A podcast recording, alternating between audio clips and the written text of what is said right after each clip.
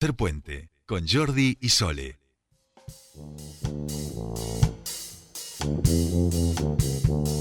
Continuamos, continuamos con más tercer puente y les comentábamos, bueno, hemos es un tema que hemos ido hablando sobre la emergencia hídrica, sobre la sequía en nuestra región y les decíamos que hubo una reunión de una nueva charla dentro del ciclo hidrógeno verde que organiza la provincia de Río Negro y estuvo disertando vía Zoom Fernando Fraceto, donde entre otras cosas eh, aseguró que la actual emergencia no es algo sorpresivo, sino que es algo que se viene anunciando, que tiene un pasado de 15 años.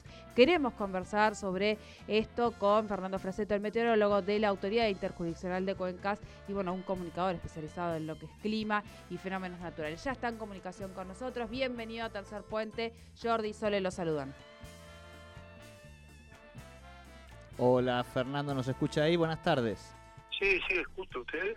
Sí, Ahí- perfecto. Ahí lo escuchamos Muy bien. Bueno, no, un poco comentaba Sole al comienzo y un poco la, preocupación, eh, en este caso nuestra, tiene que ver con esta situación que se está atravesando en los ríos, de la cuenca aquí este, en Neuquén y Río Negro, pero también lo vemos a nivel nacional, un poco las imágenes que nos llegan de, de la bajada del río Paraná y estos fenómenos que siempre se asocian al cambio climático, que se hablaba siempre como futuro, pero que parece que empiezan a ser presente.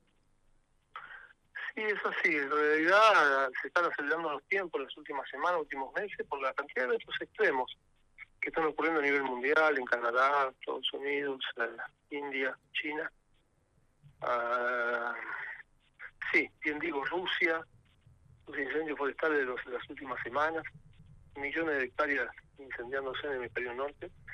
Sí, muy complejo. Y la falta de agua, fundamentalmente. Sequías y eventos extremos son los dos escenarios típicos de cambio climático. Ujú.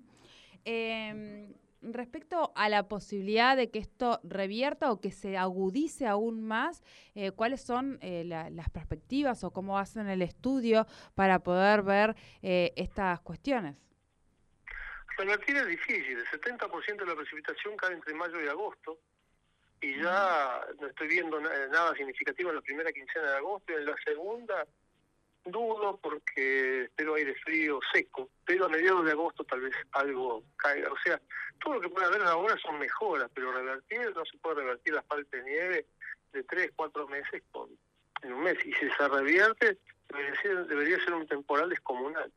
Lo que puede haber son mejoras de precipitaciones, de todas maneras, sin nieve es un horizonte de sequía importante y bueno, y, y- y trabajar sobre la contingencia de la mejor manera posible, esperando que la primavera traiga algo de ayuda, algo de lluvias o tormentas intermedias, no, no exactamente cordilleranas, pero que mejore sobre, sobre los campos y zona, otras zonas. Ah, y luego esperar el año que viene, que hay una gran incertidumbre con una tendencia seca de más de 10 años, ¿qué puede pasar el próximo año? El primer pronóstico del del próximo año es, es lo mismo, digamos. ¿no? Em, pensaba, bueno, y esto creo que, es casi eh, eh, una respuesta obvia, pero preguntarle también, ¿esto es solo una cuestión de calentamiento global? Es algo que ah, obviamente se han negado también a trabajar muchos de los gobiernos hasta aquí, pero y todos sabemos que en, en gran parte, o por lo menos el 90% de esto tiene que ver con el calentamiento global, pero ¿hay otra causa evidente que, que nos haya llevado a esta sequía? La verdad que no, no, no, es fácil saberlo.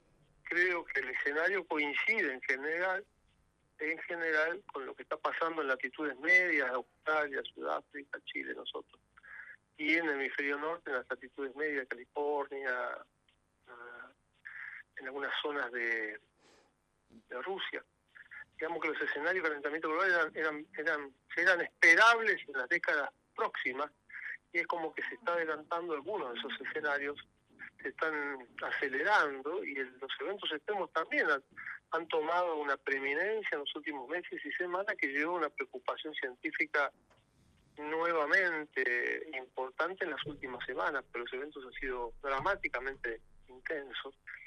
Así que estamos expuestos a esos eventos y, y vamos a ver cómo se desarrollan, porque podemos tener hablar de sequía y de pronto tener tormenta como la de abril, que dejaron en Roca 170 milímetros en menos de, de unas 24 horas, que es todo lo que llueve en un año, llovió en pocas horas, digamos.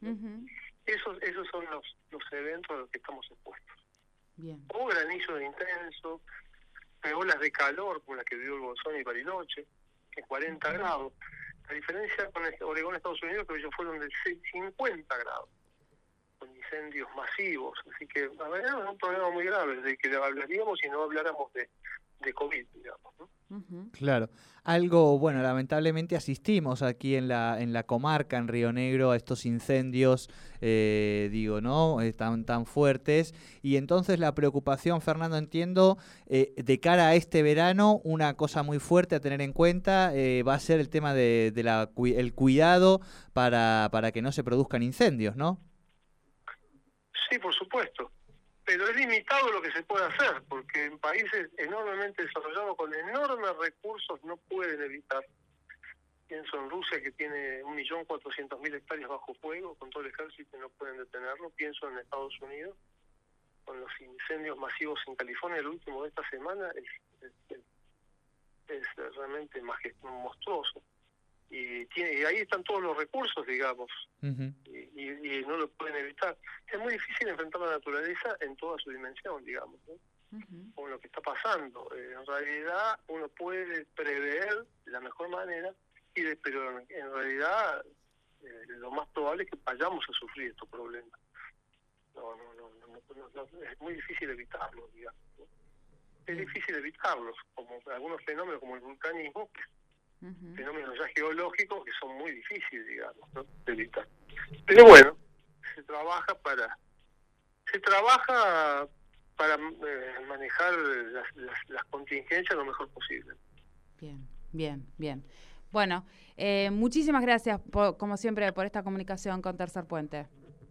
No, no, muchas gracias a ustedes por la comunicación. Un abrazo grande. Buenas Un abrazo.